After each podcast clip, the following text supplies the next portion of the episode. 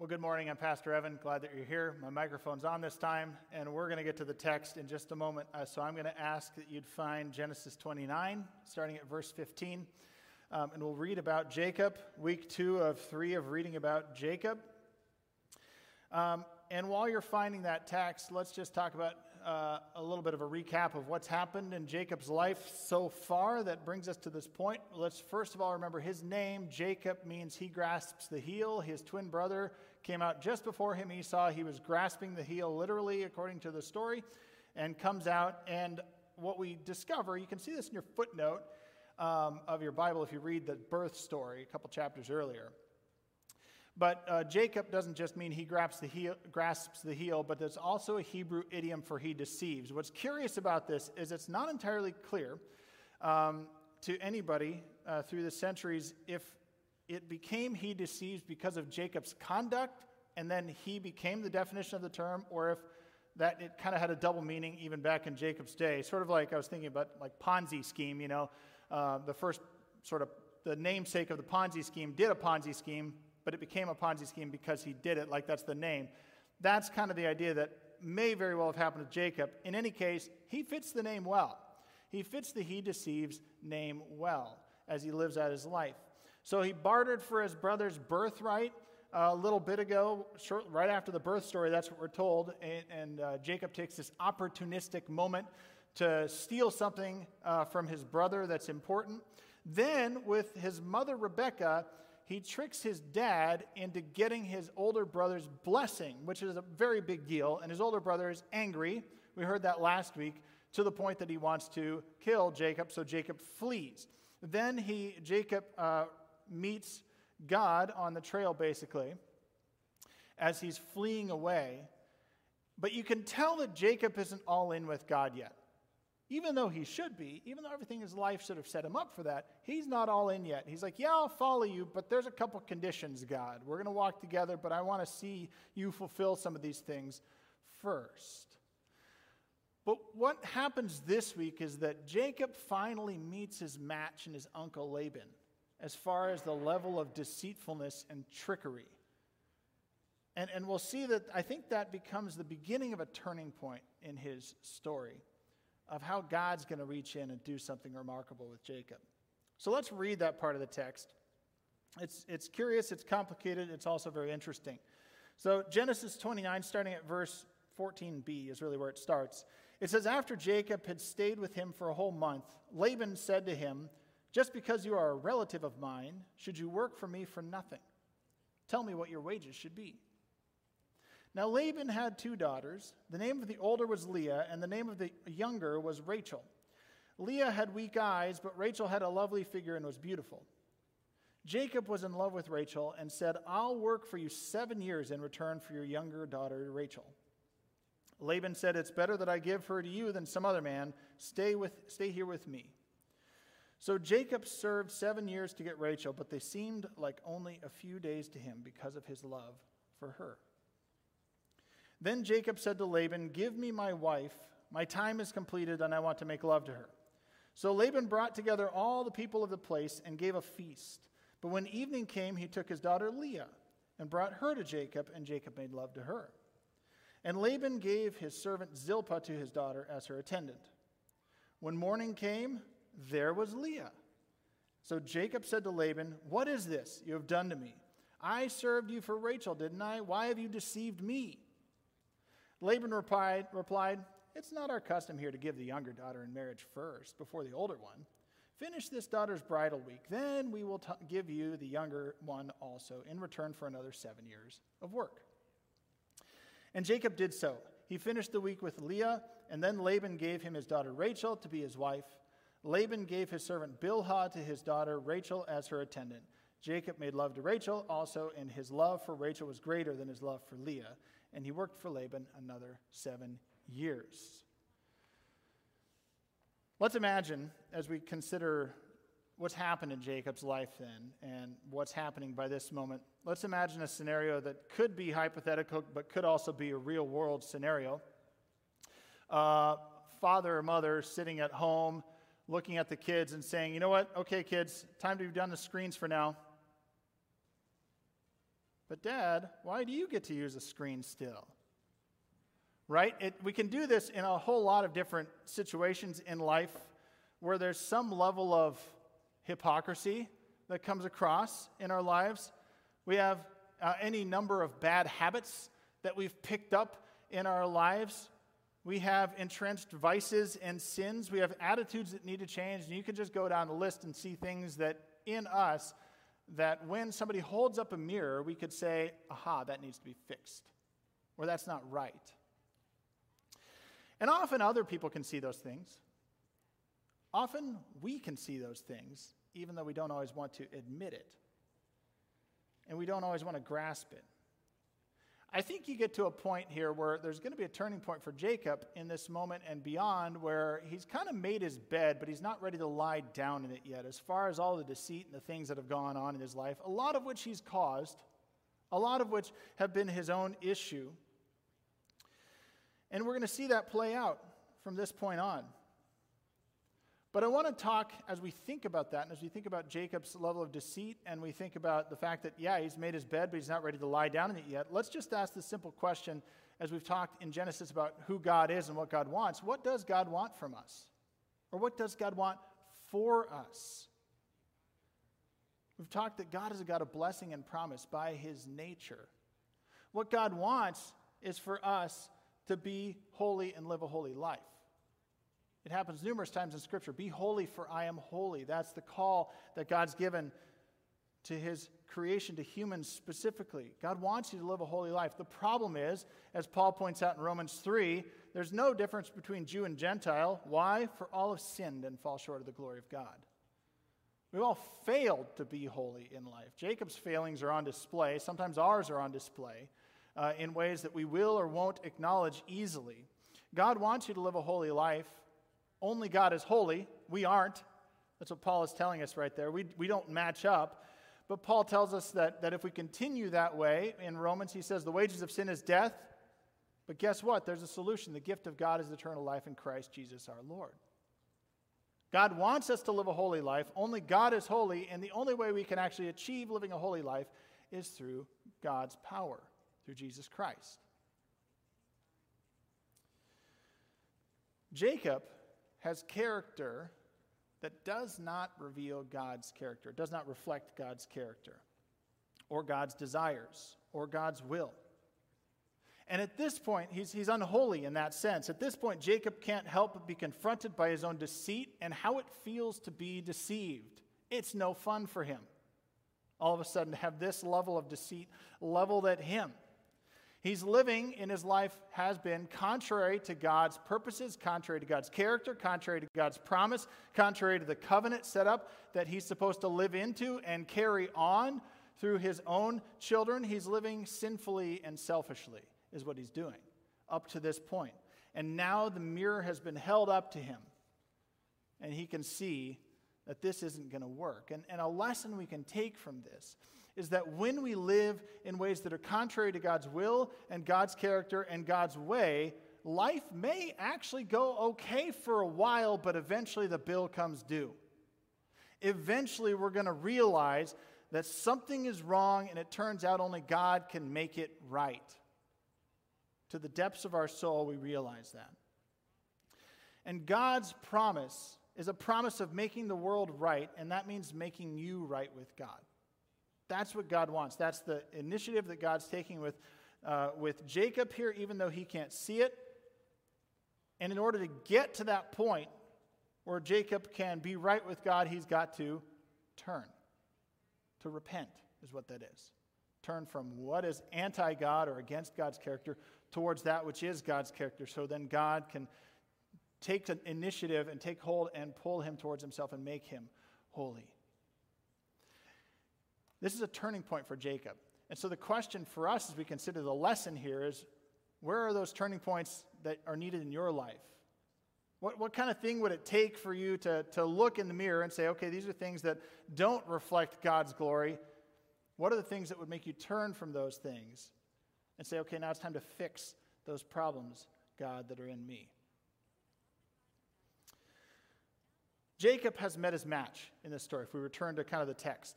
Jacob has met his match here. He's met his match in two ways. He met a match as far as like the eHarmony jackpot in Rachel, as far as he's concerned.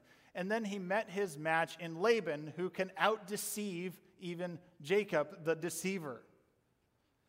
What's interesting, you look at the text, let me just give a couple points that kind of come out as a little bit unusual, perhaps, to our ears today. Uh, it talks about Rachel uh, having beautiful figure and, and looking lovely, and Leah having weak eyes.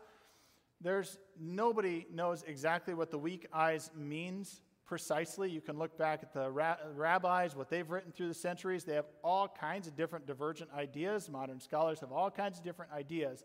What we can tell is that what's going on here is a very subjective look from Jacob's view that Rachel is who he loves and Leah is not who he loves. That much we can get clear. That's the sort of what we're supposed to get from that. The, the betrothal sort of price or, or dowry that is paid out um, is interesting. Seven years is over the top for what probably would have been a normal dowry of that time, maybe 30, 40 shekels, which is maybe three, four years' wages. Jacob goes over and above. He obviously feels comfortable there, but he obviously loves Rachel to be able to give that much time in order for this to happen. Laban obviously knows a good deal when he sees one as well, if he's able to extend the price that much. Uh, but one other thing that I think comes out from the text that I think we just need to comment on, because it just seems strange to us that this could even happen, is that Jacob wouldn't know that he had married Leah and not, only, and not discover that until the morning. And that does seem weird. But let me just give a couple thoughts on how that's even possible, because it is possible. The first thing is she's veiled uh, in this uh, scenario. And I'll just tell you, when I was in college in Chicago, I was uh, catering on the weekends at a lot of big Chicago places, and I catered a wedding at the Harold Washington Library on the south side uh, on this, you know, 300 plus people in this big room. And in the middle, under sort of a little pergola, is the bride and groom, and the bride was completely veiled from head to toe. I have no idea what she looked like. I don't think her bride, her husband there to be had any idea what she looked like in that moment, nor did she say a word during the whole time.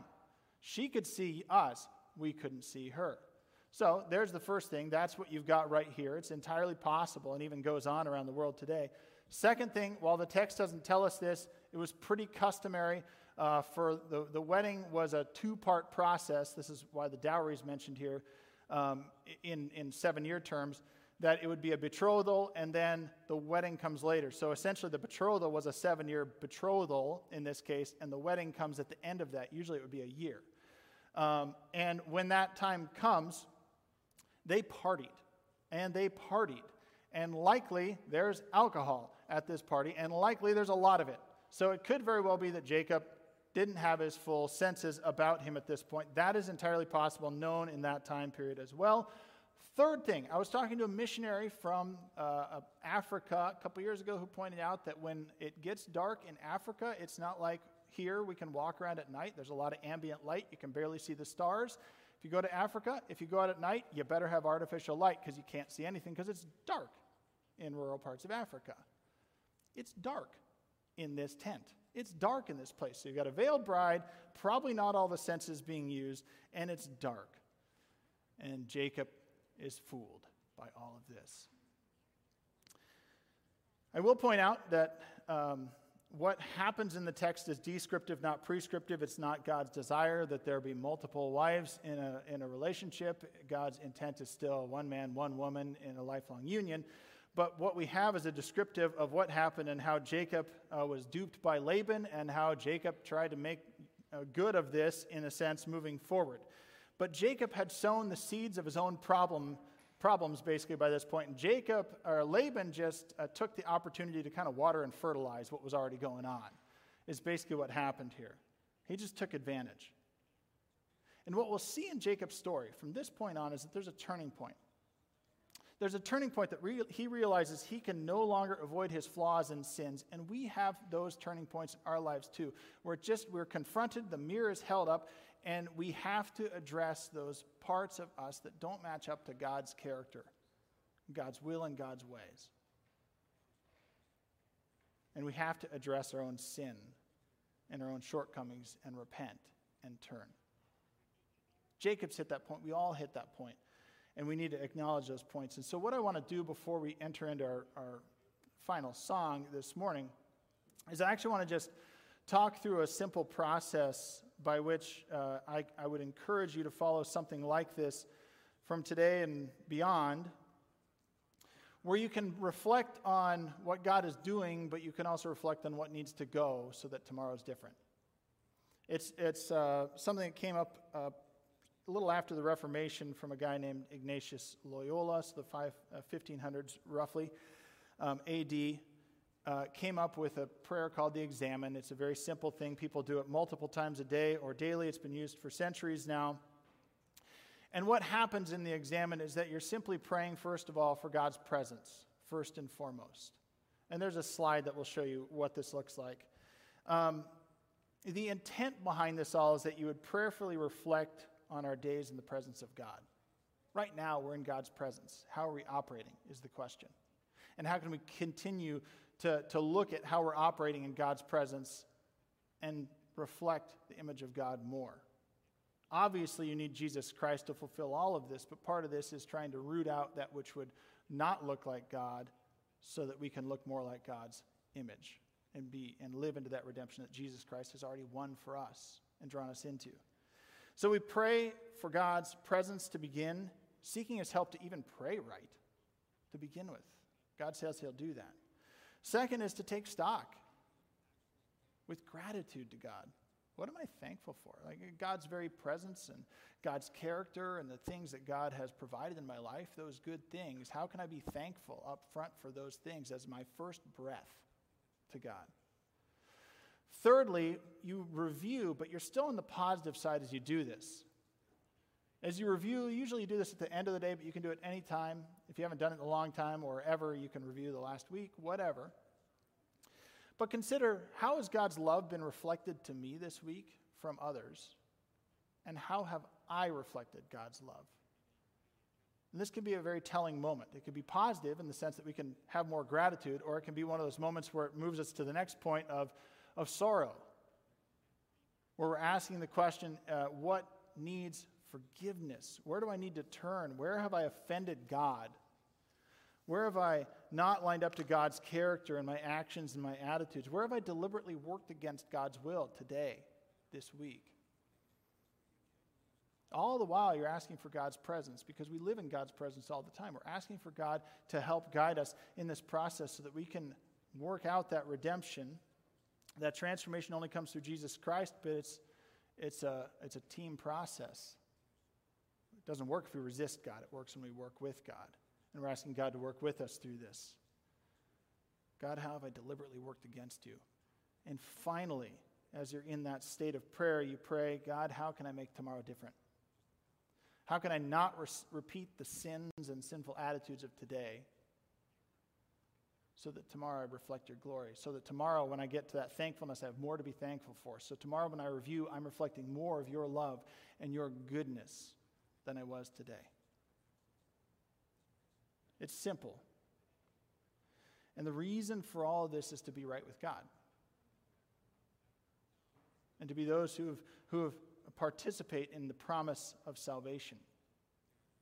Paul in Romans 3 says there's no difference between Jew and Gentile, for all have sinned and fall short of the glory of God. We heard that, but the promise, it follows that. And all are justified freely by his grace through the redemption that came by Jesus Christ. We want to continue to work and walk into that redemption, not work against it.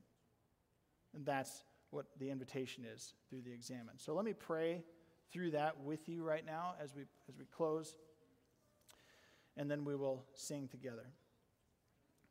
Lord, right now we ask for your presence in this place. We thank you that you are good, that you are holy, that you are loving and you are caring. We also thank you, God, that you're a God of justice. That wrong is wrong. It's wrong because it's opposite of who you are and what you want. And you stand against that. And you stand against that living in us because you want us to look like you through your Son, Jesus Christ. Lord, help us reflect that image. Help us think of those moments where we have reflected your love and where it's been reflected towards us so we can be thankful for those times. And Lord, right now, as we, ref- as we reflect on those and we're thankful for those times when we've shown your love, when we've received your love being shown to us, we recognize just importantly that just like Jacob had the mirror held up to him in front of Laban and recognized that what he was doing was no longer going to work in life, the bill had come due. God, we pray that in fact we would not continue to deceive ourselves or try and deceive you with attitudes and actions that are against your will, that are contrary to your character. God, we pray not simply for forgiveness, that you would absolve us from the guilt of that, but that we would turn. Lord, we pray for your hope, is what we pray for. That tomorrow we live into your hope more than we did today, that tomorrow we reflect your image, that tomorrow we recognize that Jesus Christ came to save us and release us from the curse of sin, death, and the devil. And our job is not to work against that, but to ask for that, to receive it, and to live into the transformation that comes with that. Lord, for all of those of us that, that resist that, I pray that the walls are taken down that we could recognize your presence and your goodness right now and the invitation of your Son, Jesus, to redeem us. Lord, we pray all this in your name. Amen.